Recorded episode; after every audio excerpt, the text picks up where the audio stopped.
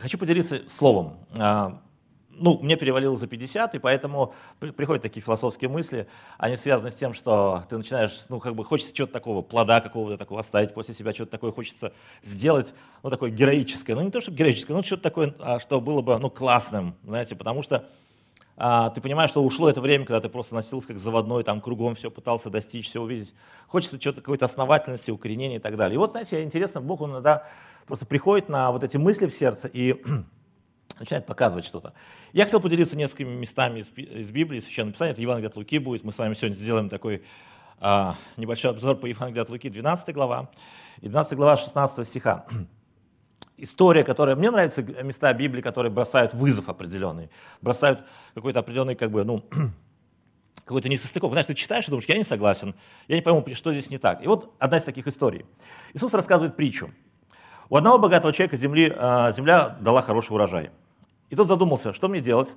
Ведь мне некуда собрать мои плоды. И решил, вот что сделаю. Снесу-ка я свои житницы, построю большие, соберу в них всю пшеницу и все свое добро. И скажу тебе, себе, теперь у тебя много добра, хватит нам долгие годы, отдыхай, ешь, пей, веселись. И Бог сказал ему, безумный в ту же ночь отнимут у тебя твою жизнь, и кому достанется то, что ты заготовил. Так бывает со всяким, кто собирает сокровища для себя и остается нищим в глазах Божьих. Вообще, я сегодня хотел говорить о плодах, я буду говорить сегодня о плодах много, и я думаю, это будет хорошее исследование. Итак, а, вот история. Что в ней не так? Во-первых, во времена Иисуса Христа богатые люди, а вообще считались очень, ну, как бы они считались благословенными, если вы знаете, да? Что не так, знаете, человек, а, написано, собрал хороший урожай. Во-первых, само то, что земля произвела хороший урожай, говорит о том, что человек все правильно сделал. Он хороший фермер, он посел, он приготовил почву. Но поймите, у оболтусов и людей, которые не заботятся о своей земле, ну, редко бывает хороший урожай. Этот парень все сделал правильно, он вспахал почву, он соблюл все законы такие аграрные какие-то земли и так далее. Он посеял, он старался, он, наверное, поливал, пропалывал и так далее. И вот земля произвела хороший урожай. Все хорошо с этим парнем, он трудолюбивый, он молодец, все у него происходит замечательно. Более того, ну, по всему видно, что есть какое-то Божье благоволение над человеком, так ведь? Ну, просто Бог ему благоволит, потому что он собрал большой урожай. И вот он сидит, и он говорит такую вещь. Вот что сделаю. А, ну и вот еще такой момент. Он говорит, я снесу старые амбары, старые склады и построю новые. Ну, что плохого в этом желании? Я, знаете, когда читал первый раз это местописание, думал, Бог, ну что ты пристал к этому человеку? Он классный, он собрал большой урожай, он, у него хорошее, у него все нормально с планированием. Понимаете, у него есть какая-то стратегия на будущее, он говорит, я сломаю старые, построю новые. Вообще нормальный человек, да ведь? Планирует, занимается планированием, строит какие-то там моменты и так далее. То есть все хорошо с ним. И вот я перечитывал несколько раз это местописание, вдруг я вижу одну очевидную вещь. Итак, он собирается все склады построить большие собрать туда все. Но у Бога нет вообще претензий ни к его трудолюбию, ни к его стратегии на будущее. Все с ним в этом плане хорошо. Но один момент. И вот он говорит такие слова себе. Скажу себе, теперь у тебя много добра, хватит на долгие годы, отдыхай, ешь, пей, веселись. Вы знаете, я почитал, фактически вот здесь содержится формула его жизни, формула счастья его жизни. Звучит примерно так. Я плюс богатство равняется счастью. Понимаете? И Бог говорит, слушай, дружище, давай поиграем в математику.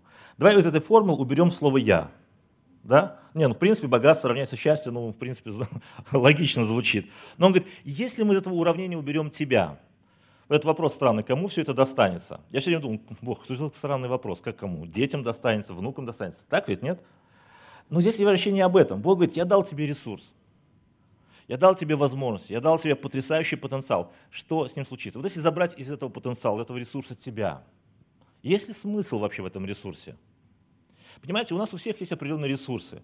Но если из этого ресурса забрать себя, то, скорее всего, оно по-другому распорядится. То есть этот ресурс придет совсем иначе. Понимаешь, ты плюс ресурс – это очень сильное соединение. Я хочу, чтобы ты понимал это.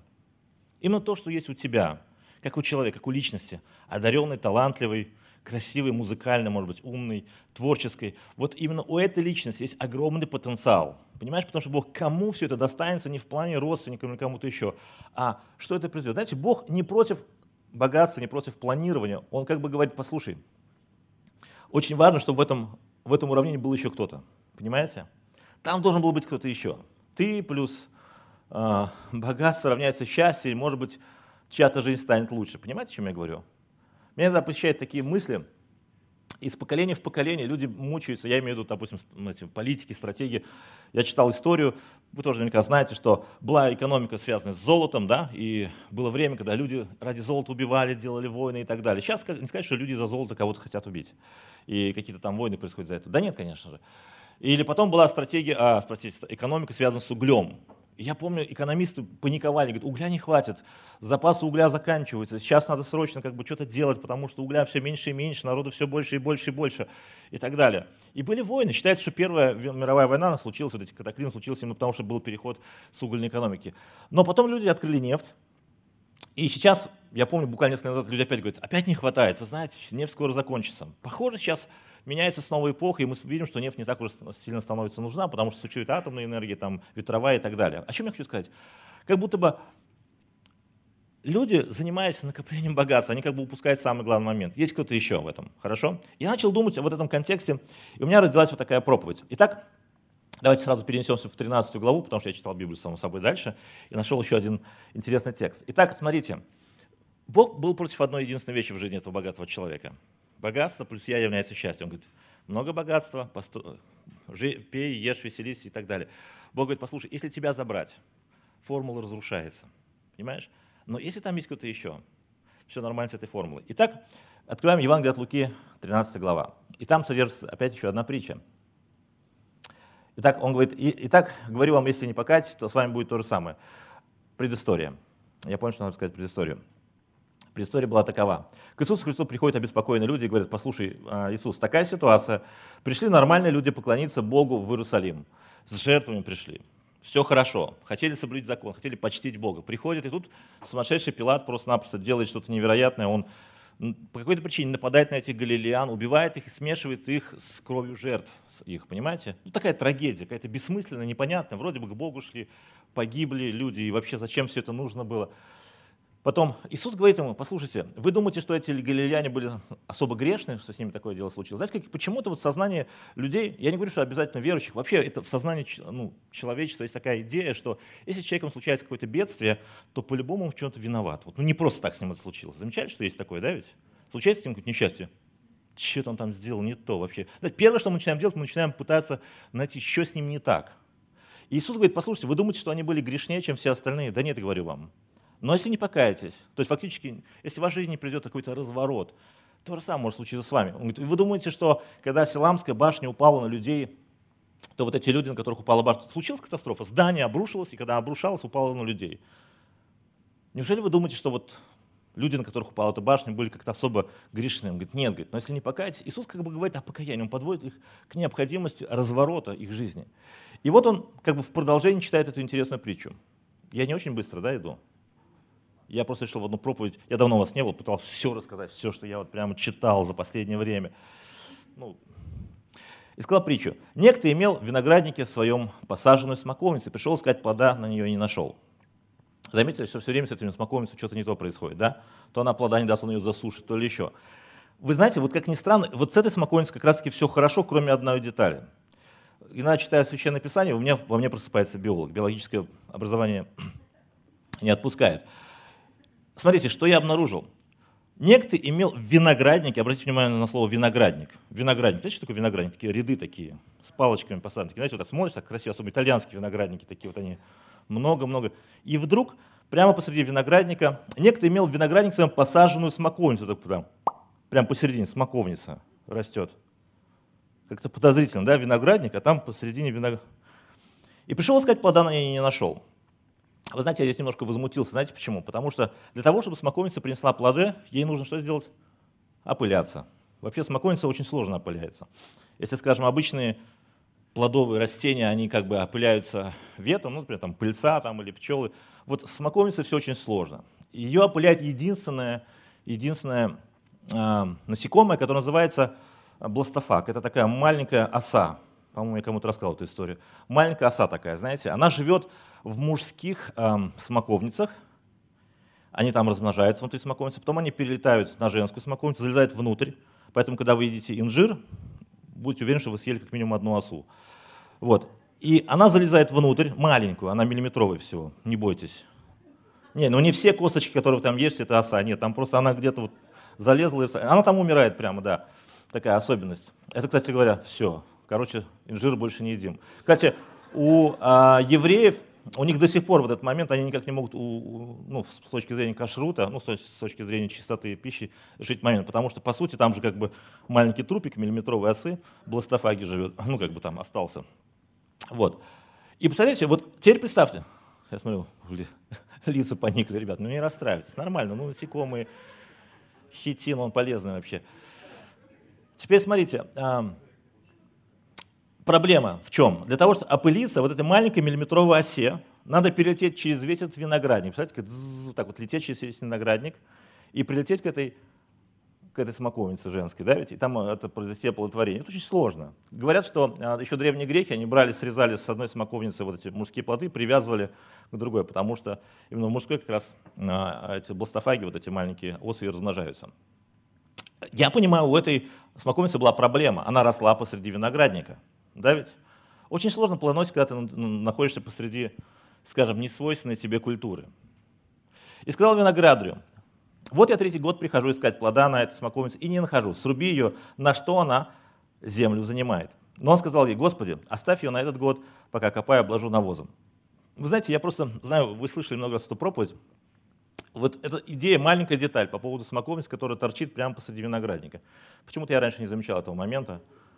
Не замечали. Да, ну, и действительно, ты понимаешь, я начал размышлять об этом. Первое, что я понял, для того, чтобы быть плодоносным, надо быть на своем месте, среди тех, кто мог бы тебя опылить, скажем так, да, ведь хорошо, чтобы были кто-то рядом, кто мог бы вдохновлять тебя, опылять тебя, давать тебе, давать тебе какие-то потрясающие идеи для того, чтобы приносить плоды, и это здорово. Но и это можно отметить где-нибудь. Классно быть на своем месте. Я замечал, что иногда люди оказываются на своем месте, они вдруг становятся очень плодоносными. Да ведь? С другой стороны, хозяин, я понимаю, что в этой роли выступает здесь все-таки Бог, он все равно ожидает от нас плодоношения. Даже если мы находимся не в свойственной себе среде, Бог все равно ожидает от нас плода. Кажется, что Бог всегда ожидает от нас плода, потому что, если обратить внимание, это, эта притча идет в контексте истории об этих людях, которые были убиты Пилатом, на которых башня свалилась, и он, в конце концов, подводит к, идее, если не покайтесь, будет то же самое. Да? То есть не то, чтобы Иисус угрожает, он как бы говорит, ребят, я думаю, что речь о покаянии, о том развороте в нашей жизни, который делает нас плодоносными. Я же говорил, мне за 50 лет перевалило, мне просто эти философские мысли посещают. И он говорит, если этого разворота в твоей жизни не произойдет, если в твоей жизни не появится какой-то плод. Недавно жена заставила меня посмотреть фильм, называется «Дед Морозов». Не смотрели? Про одного нашего профессора, ученого. Он был революционером, потом он, э, короче, попал в тюрьму. В тюрьме ему проповедовали Евангелие в этой в Шлиссельбургской в Питере, и какая-то княжна приходила говорила ему о Христе, и в конце концов он просто покаялся, она ему просто посеяла в него одну идею – ты должен жить так, чтобы это кому-то было польза от того, что ты живешь. Он говорит, ну я же как бы, он там, он как раз разработал покушение на, на царя, на императора, он был главный разработчик и так далее. И вот он меняет свою философию, концепцию, сближается с Толстым, Львом Николаевичем и далее. Очень интересный человек. И он дожил до 93 лет, по-моему. Еще умудрился повоевать э, во Второй мировой, был снайпером, кстати говоря. Вот. Интересная такая история, кроме вот идеи со снайпером, ну неважно. Он, знаете, всю дорогу говорит, я хочу приносить какой-то плод, должна быть какая-то польза от моей жизни. И вот я думаю, что в контексте вот этого послания Иисуса Христа, когда люди говорят, ну как так, это было религиозное богослужение, люди шли с жертвами, к Богу поклониться, Пилат сошел с ума, что-то напал на людей, убивал их всех, смешал их кровь с кровью жертв и так далее. Иисус говорит, послушайте, они не более грешны. Не надо вот этой быть одержимой идеей, что если человеком случилась беда, это обязательно потому, что что-то он не то сделал, какой-то изъян в его поведении был и так далее. Дело не в этом. Но он говорит, послушайте, посмотрите о своих путях. Просто задумайтесь на мгновение о том, что как много плода того, что, то, что вы живете на земле. Может, вы просто занимаете место. Вторая идея, которая у меня родилась, когда я читал. Итак, первая идея. Хорошо быть на своем месте, да? Хорошо, чтобы был кто-то, кто тебя мог бы опылить. Потому что иногда этим осом маленьким, миллиметровым очень тяжело перелететь длинные виноградники, понимаете, чтобы долететь до этой замечательной смоковницы или инжира. Второй момент, который меня посетил, что Бог все равно ожидал плода от нее. Третье, э, то, что мне понравилось, Бог не вырубил виноградник ради этой смоковницы, понимаете? Иногда люди говорят, мне мешают эти люди все, они не дают мне плодоносить. То есть, если вокруг меня были другие люди, понимаете, люди не должны меняться. Бог не будет ради тебя вырубать все вокруг, чтобы у тебя все получилось в жизни. Так ведь или нет? Но еще одна мысль, которую я нахожу здесь, Бог дает еще шанс. Помните, Он говорит, давайте мы еще покапываем эту или э, унавозим эту смоковница, может, она принесет плода. Я опять залез а, в интернет и попытался понять, а почему окапывают корни. Кто знает, почему окапывают корни вообще? В чем идея окапывания корней? А? Аэрация. А, в нашей полосе да, потому что у нас много влаги, у нас вообще много всего и так далее. У нас обычно дождь, когда начинает в большом количестве лить, земля немножко ссыхается, и да, аэрация нарушается. Но на Ближнем Востоке, э, если вы будете окапывать растения, то там будет очень быстро уходить влага, наоборот. Там как раз очень сухой климат. Основная причина, почему окапывают на Ближнем Востоке деревья, это защита от паразитов, потому что они ползают, паразиты такие залезают наверх и съедают там все. Поэтому окапывают защиту от паразитов. Вторая вещь, которая мешает нам плодоносить, это паразиты. Вы знаете, Наше время подарило нам огромное количество паразитов нашего времени, силы, способностей. Например, соцсети, потрясающий паразит. Я испытывал на себе много раз. Например, сел, да, кто-то говорит, как остудить горячий чай. Просто налил горячий чай, залез в соцсети, вышел, он уже холодный, понимаете? Вот есть очень много паразитов нашего времени. Есть много вещей, которые паразитируют на нас буквально, э, воруя время, творчество, какие-то усилия, потому что отвлекает. Может быть, суета какая-то, может, какие-то еще вещи. Но говорит, давай мы его окопаем. Окапывание, оно как бы не позволяет паразитам к тебе поползать. Я думаю, иногда Бог создает условия, в которых ты становишься недосягаемым для паразитов. Это может быть какое-то очень драматическое переживание. Но хорошо, когда ты внутренне приходишь к осознанию того, что есть что-то, что по-настоящему обкрадывает твою плодовитость и делает тебя более эффективным. Еще одна вещь, которая э, там написана, написано «обложу навозом». И Навоз, это вы понимаете, это то, что дает растению питательные вещества. Да, ведь? Я скажу, что хорошие проповеди, хорошие музыкальные альбомы, да, ведь хорошие послания, хорошие книги, отчасти это вот все относится к этому, простите меня, навозу. Но, вы знаете, интересно, что мы иногда приходим в проповедь и говорим, какая классная была проповедь. Вот сегодня проповедь была чуть лучше, чем в прошлый раз. И мы как бы сравним, мы оценим. Нам нравятся вкусные проповеди. Да? Вам нравятся вкусные проповеди? Мне нравятся вкусные проповеди. Но есть один маленький момент. Цель каждой вкусной проповеди, хорошего альбома, сделать тебя плодовитым. Понимаете, не просто полоскать твой слух, не просто сделать тебя более чуточку, М, я никогда не думал об этом, так интересно, сегодня проповедник заметил вот эту маленькую деталь. Бог на самом деле все это время пытался сделать тебя чуточку больше плодовитым. Понимаешь? Потому что цель унаваживания заключается не в том, чтобы вокруг было много навоза. Цель все-таки, чтобы плод пришел, так ведь? Аминь? И тогда мы быстренько перепрыгиваем в следующую главу. Мы же читаем Библию практически по плану уже. 14 глава. И здесь я нахожу тоже очень интересное послание. И это было утро, я как раз утром проснулся. А бывает, это утром мысли очень такие, они очень серьезные, очень сфокусированы, очень такой и ты читаешь, вот прям как будто ты в первый раз это читаешь. И вот я читаю эту историю, Иван говорит, Луки 14 глава, с 12 по 14 стих. «И сказал же, и позвавшего ему...» угу, Да, давайте на дальнем переводе. «И сказал же, и пославшего его, позвавшему его, когда делаешь обед или ужин, не зови друзей твоих, ни братьев твоих, ни родственников твоих, ни соседей богатых, чтобы они тебе когда не, воз... не позвали, не получил ты воздаяние. Но когда делаешь пир, зови нищих, увечных, хромых, слепых, блажен ты будешь, что они не могут воздать тебе, ибо воздастся тебе воскресенье праведных. И вот это место Писания тоже наверняка всем известным. Читаю этот текст, нахожу очень интересную деталь. Речь идет о пире, так ведь? Речь идет о пире. Скажу честно, когда я раньше читал этот текст Писания, я все время думал, ну, как бы, знаете, всегда обличает это место Писания. Не знаю, как вас, но меня это обличает. Это когда делаешь пир, да, когда накрываешь, не зови, значит, друзей, там, ни родственников, вообще не зови никого, а позови хромых, увечных, больных, вот, и так далее. И я вдруг начинаю понимать, я так себе говорил примерно так, ну, у нас же есть кормление голодных, мы же кормим голодных. А потом думаю, кого я пытаюсь обмануть? Какой это пир вообще? Ты это просто раздача порции еды, понимаешь? Ты раздал там, на тебе горячий там суп, кусочек хлеба, чай там и так далее. Там. Ну не пир же, ребят, честно. И вдруг я, а, а тут как раз было такое утро, когда мозги думали чрезвычайно трезво и, значит, очень честно. Я говорю, все. Я, знаете, практически принимаю решение. Сейчас приду к жене, огорожу ее, скажу, жена, короче, сегодня накрываем ужин, зовем всех бомжей соседних, короче, кого найдем, устроим. Ну, в конце концов, я не знаю вокруг меня христиан, которые делали бы что-то подобное. Вы знаете таких христиан, которые подобные вещи делали вокруг вас? Нет? Я тоже что-то не очень знаю. Ну, как так? Систематически не исполняем одну из заповедей. По сути, знаете, если в Библии написано «сделай так», это, по сути, заповедь. Да? Если Бог говорит «не кради, не убивай, не прелюбодействуй», когда делаешь ужин, не зови друзей своих, понимаешь, что это уже практически заповедь. И я думаю, ну все, хватит баловаться, надо уже делать. В конце концов, никто не делает, надо сделать. Думаю, ну, в конце концов, посмотрим, что из этого выйдет, да? Я очень серьезно начинаю думать. И вдруг втыкаюсь в это слово «пир». Думаю, стоп, стоп, стоп, это же не просто обед будет, не, не просто ужин такой, это должен быть пир. Что такое пир во времена Иисуса Христа? Это, знаете, это ресторан, концерт, шоу, премьера нового фильма, все в одной упаковке. Выступление какого-то стендапера, это все в одной упаковке. Почему? Потому что они сидели за столом, кушали, в этот момент там и пели, танцевали. В то время не было кинотеатров, концертных залов. Это все происходило прямо на Перу. Это какое-то мощное шоу действий в одной упаковке. Представляете? Я начинаю понимать, что планка поднимается. Мы с женой точно не осилим такое, такое шоу. Я думаю, что делать-то вообще? А делать как-то хочется. В Библии написано, что... я пытаюсь, я вдруг понимаю, у меня возникла идея, нам надо каким-то образом конвертировать понятие пира в современность. Я думаю, как же это конвертировать в 21 век, понимаете? Я заним, сижу и занимаюсь конвертацией. Я пытаюсь понять, а что вообще люди чувствовали, если они туда приходили?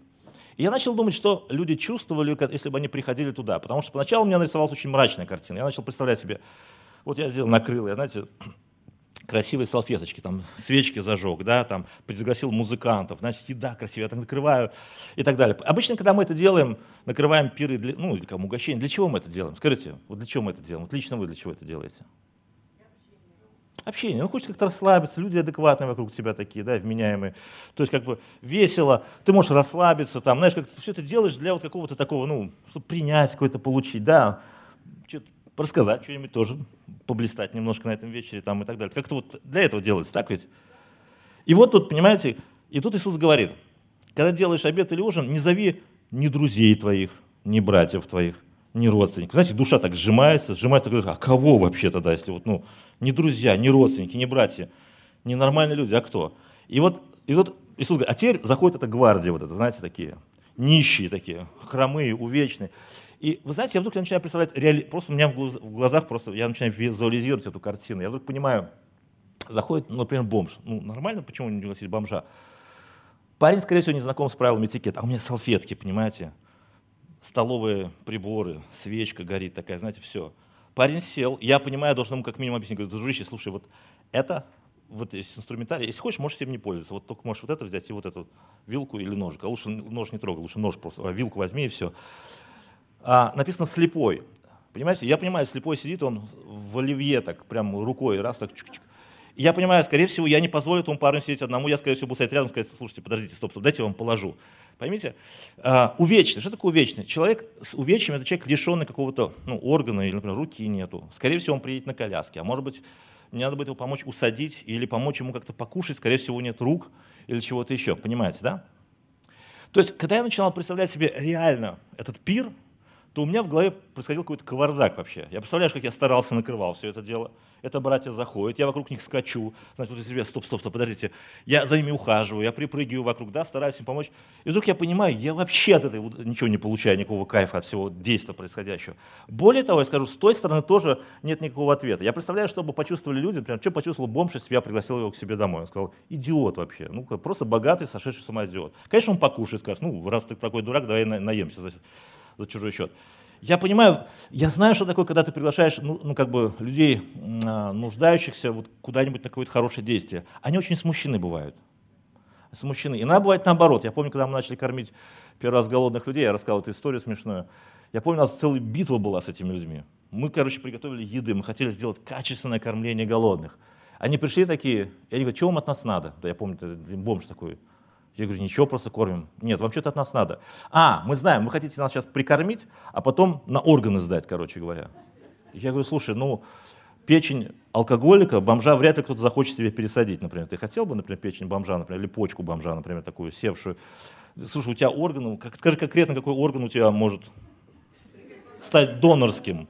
Он говорит, да, да, да, не то. А, говорит, мы поняли, следующая идея, следующий раз приходим, они говорят, мы поняли, мы думали всю неделю, поняли, для чего вы нас кормите вы хотите нас отдать в рабство. Я говорю, ну, из себя работник, как из пули, короче, из одного. То есть вообще, то есть как бы очень, ну какой ты работник, скажи, ты когда-нибудь работал хоть чем-нибудь?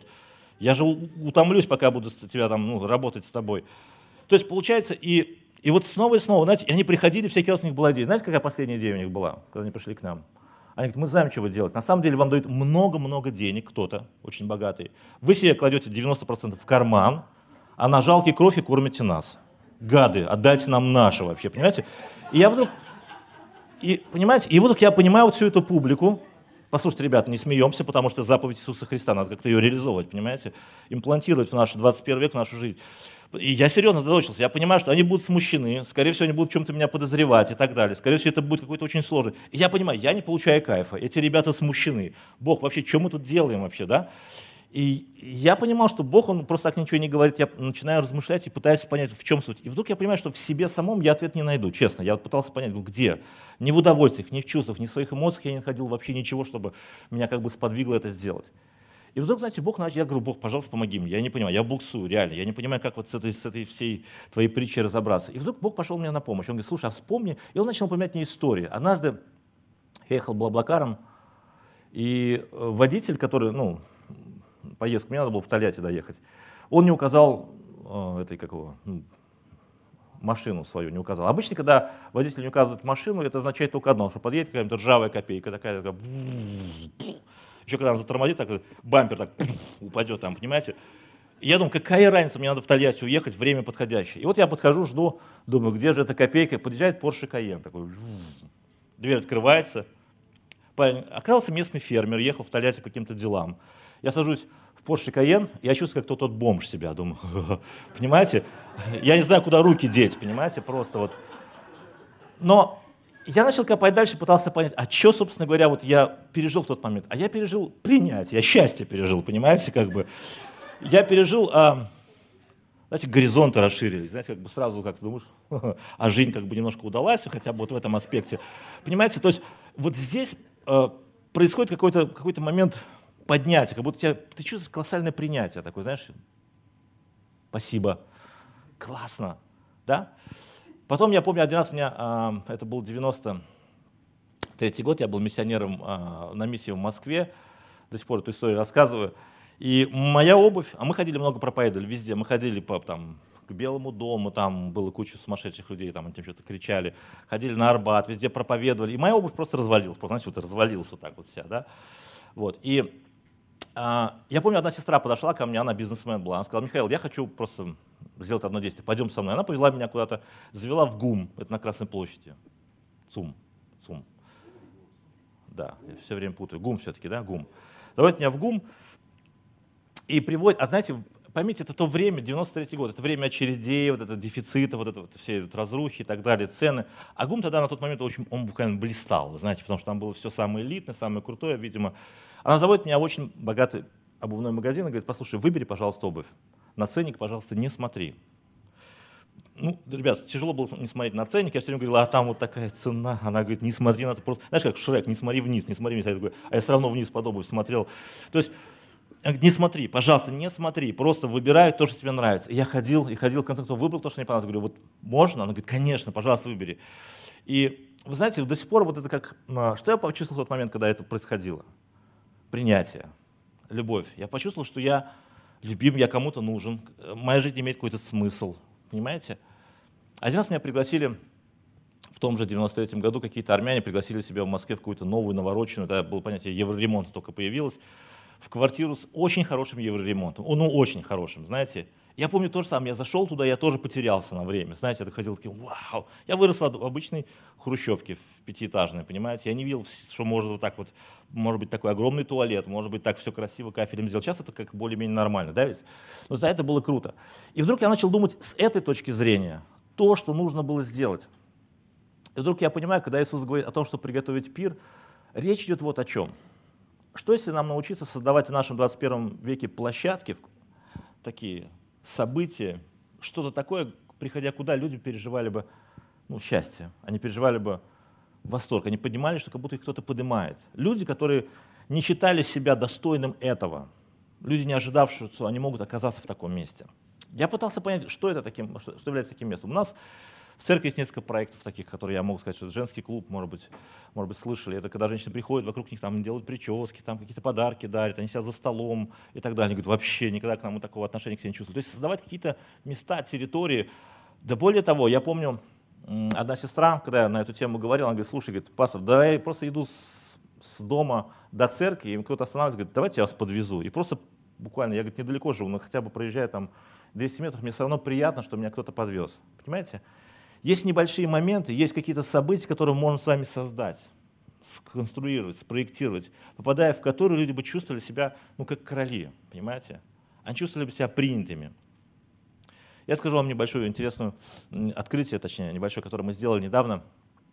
А, вообще, когда вся эта тема с коронавирусом началась, я сидел и гадал голову, для чего все это? Знаете, я никогда не задаю Бог за что. Я не задаю Богу такие глупые вопросы, за что. Я обычно говорю, с какой целью. Бог, покажи, пожалуйста. Я понимаю, должен быть какой-то смысл всего происходящего, да? Но я нашел много интересных смыслов. Я выспался, во-первых, это очень, очень круто. Вот. А, перестал носиться там, по городам, всяким населенным пунктам. Это здорово, но я понимал, что смысл точно не в этом. И вот однажды мы сидим с одним нашим братом, разговариваем, и он мне говорит, слушай, пастор, там, короче, я одной женщине пытаюсь помочь. Она живет в общежитии, в красном общежитии. У нас такой красный общага есть. Район хороший, кстати говоря, а вот общага какая-то такая чудовищная. Это такое гетто, знаете, девятиэтажное гетто, красная общага. То есть там э, ша, э, лифт уничтожен был давно-давно, украдены вот все эти штучки, и они в, э, в шахту лифта кидают мусор, периодически они его поджигают, он там горит, короче говоря, там с начала года 6 трупов оттуда вывезли, просто, ну не, не с шахты, я имею в виду, вообще из этой общаги. Мне сказали, что туда полиция не приезжает там, и так далее. Ну вообще это такое, знаете, просто гетто, жесткое такое место. Так получилось, что люди, которые спиваются, риэлторы что делают? Они им комнату там, это, это э, общежитие семейного типа называется. Это, знаете, один туалет и 4 там, или 6 комнат на один туалет. Обычно там формируется своя такая внутренняя экосистема, когда в одной из комнат какой-то доминирующий такой альфа как его даже не знаю назвать, вот такой вот, ну, крендель, вот, он всех терроризирует вокруг, вот, все его боятся, и поэтому он имеет право преимущественно пользования туалетом и душем и так далее, понимаете, то есть как бы как-то вот такая своя, такой зоопарк там формируется, вот, и, ну, периодически он, видимо, устраивает какие-то акции устрашения и так далее, ну, и вот бомжи, ну, не бомжи, простите, спивающиеся люди, которые, ну, например, квартиру свою уже, можно сказать, потеряли, риэлторы скупают у них эту квартиру, а их переселяют, ну, чтобы жилье какое-то, жилплощадь была, переселяют в эту красную общагу. Вот. И в результате за последние там, 10-15 лет там такая высокая концентрация людей, ну, успевающихся и так далее. И, он говорит, и вот он мне это все рассказывает, говорит, послушай, а мы посчитали, там где-то живет около порядка, я не помню, сколько мы насчитали, около 300 человек, наверное, где-то 300 человек, да, около 300 человек живет в этой общине, там два подъезда, 9 этажей и так далее. И я вдруг понимаю, есть 250 человек, да, грубо говоря, живущих вот прям, и и вдруг я почему-то вспомнил фразу одну, которую сказал один наш брат. Он говорит, знаешь, дьявол прячет свои жертвы там, где дети Божии не ходят. Я вдруг подумал, что на самом деле так и есть. Ведь я столько лет живу в этом городе, в Балаково. 20 лет назад мы приехали в Балаково. И я вдруг понимаю, что я не знаю. Кстати, еще одна такая интересная вещь. Я каждый год задаю себе вопрос как пастор. Что бы я сделал бы, если бы я начал церковь с нуля в городе Балаково сейчас? Это очень отрезвляющая мысль. Потому что иногда как-то привыкаешь к тому, что вот уже что-то есть, ты как-то вокруг этого все носишься, обслуживаешь. И задаешь себе вопрос, а что бы я сделал бы, если бы я начал церковь э, в городе Балаково сегодня? И вдруг я понял, что если бы я начал церковь в городе Балаково сегодня, я начал бы ее с этой красной общаги. 200 человек с лишним там живут. Понятно, не все рады нас там видеть, сто процентов. Не все рады, но они там есть, как минимум. И мы решили с парнями сходить. А, и самое главное, еще на этом не закончилось. Я такой радостный, вдохновленный, возбужден от всей этой мысли, что, что вау, у нас оказывается такая страшная общага, там же можно проповедовать, как минимум тебя точно оттуда не выгонят, ну не то, что будут все рады, но точно за тобой никто бегать не будет, как минимум милиция туда не приезжает. Можно проповедовать, продукты раздавать. Мы там кормим голодных, у нас одно, одна точка кормления голодных, а и туда приходит ну, 6-8 человек, так знаете. Раньше было больше, сейчас стало меньше. Вот. Я думаю, слушай, если бы наше кормление перенесли бы туда, мне кажется, там сметали бы еду просто-напросто за несколько минут. Причем не 8 человек, а там, наверное, просто толпы прибегали бы. Думаю, как классно. И этот парень смотрит на меня и говорит, слушай, пастор, что ты так сильно обрадовался? Вообще у нас таких общак гораздо больше. И мы начали считать, и мы насчитали в городе Балакова а, около 10 таких общежитий. 10 общежитий примерно, таких неблагополучных. 10, представляете, где вот живут, это тоже малосемейное общежитие, тоже криминал высокий, тоже там высокий уровень, тоже те же самые пустые лифтные шахты, и тоже там мусор, и тоже горит периодически и так далее. 10. Я посчитал около двух с половиной тысяч человек. Представляете, две с половиной тысячи человек в твоем городе живут просто-напросто. И ты можешь устроить для них, вот что называется, пир. Понимаете, да? То есть создать что-то такое для них, куда бы, где бы они почувствовали себя принятыми, любимыми. Мы так и сделали. В ближайшее воскресенье мы пошли, набрали продуктов. Мы когда готовились к этому походу, у меня команда есть из а, мужчин 12. вот. И мы такие а, говорю, ребят, короче, такая идея, пойдемте туда сходим, вообще просто интересно. Ну, там какие-то ужастики рассказывают, что ты подходишь к общежитию, сверху на тебя что-то льют, кидают бутылки в тебя там и так далее. Я думаю, нормально, может быть, шлем одеть, как-то прорваться. Нормально, обошлось без жертв, мы зашли. И тоже там рассказывали какие-то жуткие истории, что там еще ножевые ранения, там люди с ножами напрыгивают. Ну, видимо, напрыгивают на каких-то, видимо, специальных людей. На нас никто не напрыгивал. И один брат говорит, я говорю, слушайте, ребят, я куплю продукты. Мне нравится, ну, приходить с продуктами, что-нибудь дасть, такое, знаете, сказать, привет, на, это тебе. Ну, если получится разговор, пообщаться, не получится, ну и бог с ним. Кто-то говорит, а мне пастор просто найти бы какого-нибудь больного, я за него помолился бы за исцеление. А, там, третий еще что-то сказал. В результате, короче говоря, мы с такими идеями вооружились, у всех свои домашние заготовки, как, как, как вообще начать разговор. И вот мы зашли в эту общагу. Вот, Дим, ты тоже ходил, нет? Ты был, да, Дим, ты тоже ходил. А мы, мы с кем ходили? Не с тобой? Нет, мы не с тобой. Я с Андреем ходил живым. Вот. И мы пошли. Я увидел какой-то сидит мужичок, подошел к нему, помолился за него. Ну, такое начало было хорошая разминка. Потом еще, потом один, в результате, скажу так, у нас покаялось около шести человек, 5-6 человек покаялось. Одного человека мы сразу увезли на реабилитацию. Познакомились с какой-то многодетной семьей, которые жили на 12 квадратных метрах. Принесли им продукты. Знаете, это было классно такое. Мы буквально ну, у нас около часа ушло, наверное, все, там чуть полтора, может быть. Но это было так классно. Мы вышли оттуда, просто собрались вместе, начали друг другу рассказывать, как там все это было и так далее. И мы приняли решение ходить туда постоянно. Вы знаете, а, одно из вещей, которые я заметил, а, когда ты подходишь к человеку и даришь ему что-нибудь, говоришь, здрасте, это вам. И я помню реакцию, и что я должен? Я говорю, ничего не должны, это просто вам. Просто сегодня воскресенье, а мы как раз в воскресенье пошли. У нас было онлайн-служение, а когда онлайн-служение, есть возможность пойти куда-нибудь что-нибудь сделать хорошее. В общем, мы зашли, говорим, это вам, нам ничего не надо, все сегодня воскресенье. Я верующий человек, просто хочу, чтобы вас, Бог вас благословил. Он говорит, брат, спасибо, знаешь, обнялся там и так далее. Я видел реакцию. Просто человек шел на ровном месте, получил какое-то благословение. Знаете, ему было приятно. Да, было смущение вначале, но я понял, что мы можем создавать какие-то вот проекты или какие-то вещи, которые, в которых люди чувствовали бы себя принятыми, любимыми, чувствовали какое-то, знаешь, восхищение, счастье. Дайте человеку переживание вот этого восторга, да, от того, что его жизнь как будто вот поднялась. Потому что это то, что чувствовали люди, скорее всего, находясь на Перу. Я думаю, скорее всего, люди на Перах чувствовали себя именно подобным образом. Я думаю, таких проектов можно придумать тысячу. Может быть, действительно, на уровне даже довести человека до, до дома или что-то помочь, уже дает человеку подобное переживание. Но финал вот этого послания очень простой. Иисус говорит, «И блажен будешь, что они не могут воздать тебе, ибо воздаст от тебе воскресение праведных». Я попытаюсь перевести вот это слова Иисуса Христа. Иисус говорит, послушай, я и так сам это делаю всегда. Мне нравится это делать. Я сам это делаю постоянно. Но когда я вижу, как люди, живущие на земле, делают это то же самое, я хочу настолько сильно их благословить. Понимаете, сама идея вот этой финальной фразы Иисуса Христа заключается в том, что Бог говорит, мне настолько нравится заниматься этим, настолько я люблю свое творение, что когда кто-то на земле делает что-то подобное, я сам испытываю это огромное удовольствие, и я хочу благословить тебя за это. Понимаете? Бог говорит, просто от сердца, мне просто, знаешь, когда ты видишь человека, делающего что-то хорошее по-настоящему, видели, бывало у тебя переживание, когда ты видишь человека, который делает что-то по-настоящему очень классно, ты говоришь, какой классный. Один раз я познакомился, я вас не утомил, нет? Можно еще буквально? И я сейчас, знаете, я все, уже заканчиваю. Однажды я познакомился с одним врачом-реаниматологом в Балаково. Он работает э, в больнице нашей э, городской. Эм, я хотел, ну, там была ситуация, я хотел подарить ему подарок. Мы с женой хотели подарить ему подарок. Жена говорит, давай подарим ему подарок в виде такого альбома, э, произведения Эрмитажа и так далее. Я говорю, Дина, зачем человеку дарить произведение Эрмитажа? Может, он такой брутальный врач, хирург, он в реанимации работает, которым вообще не интересует искусство. Я нашел, начал искать в интернете статьи о нем какие-то, нашел статью. Оказывается, человек очень сильно, он, он вообще, когда учился в мединституте, занимался танцами, ездил в Нью-Йорк, там, короче, выступал в Америке, короче говоря, у него там даже о нем какая-то статья небольшая есть. И он пишет немножко о себе. Вот, знаете, я буквально, когда читал статью о нем, я буквально в него влюбился. Во-первых, он не пьющий. Он говорит, он говорит, я не пью, не курю, потому что я реаниматолог. Я не могу быть в состоянии похмелья или пьяным, потому что от меня зависит жизнь людей. Я уже много лет не пью. А, я не езжу на машине, потому что ну, единственный способ какой-то физической нагрузки – это путь с дома на работу, с работы домой. Поэтому я хожу пешком. Не курит, не пьет, ходит пешком везде. Он говорит, а у вас есть семья? Говорит, у меня есть семья, говорит, но мою мать э, призывала пять лет назад, и я ухаживаю за ней вот эти годы я просто думал, смотри, ухаживать за своей семьей. Я вообще думал, что он христианин. Но он неверующий человек.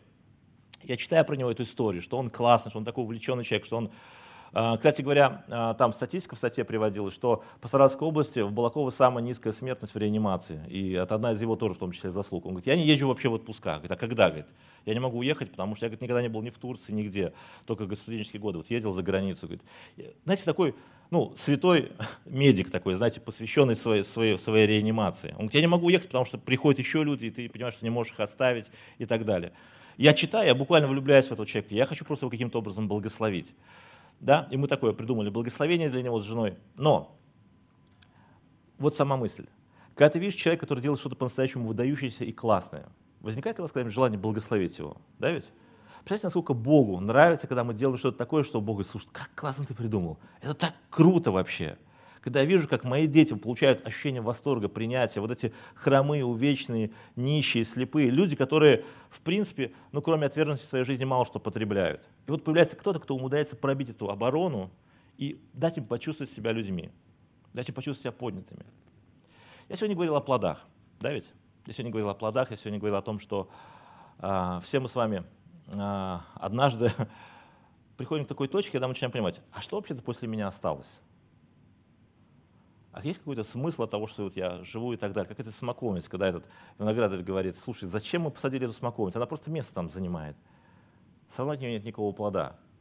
Это Иисус говорил в контексте вот этих событий, связанных с э, людьми, пришедшими на поклонение, с людьми, которые, на которых упала башня. Я думаю, все начинается, конечно, с нашего покаяния, когда однажды мы приходим к Иисусу Христу, и Бог исцеляет наше сердце принятием, когда Он называет нас своими, да ведь? Потом это через всю нашу жизнь идет и раз за разом вдруг мы начинаем понимать, что уравнение счастливой жизни это не я плюс богатство равняется счастье, а это я плюс мои ресурсы, плюс еще кто-то, кто может получить удовольствие от этого ресурса, равняется счастье. Потому что даже если меня оттуда убрать, счастье все равно получится. Кто-то плюс мои, мои таланты и способности все равно будет равняться счастью. Понимаете, да? Слава Богу. Я хотел помолиться о том, чтобы Бог наполнил ваши, ну, бросить вам, может быть, какой-то вызов определенный, чтобы вы увидели вашу территорию, что-то, что сделало бы вас плодовитыми. Даже если ты растешь посреди виноградника, послушай, Бог все равно все ожидает от тебя плода. Потому что ты, поверь мне, ты очень хорошо унавожен. Тут, я думаю, хорошие проповеди, хорошие послания, так много хорошей литературы вокруг тебя. Есть так много, что Бог делал в твоей жизни, чтобы увидеть тебя плодоносящим, плодовитым чтобы ты мог позволить каким-то людям пережить чувство восторга, счастья, переживания, принятия, которое можешь подарить только ты на самом деле. Хорошо? Давайте поднимемся.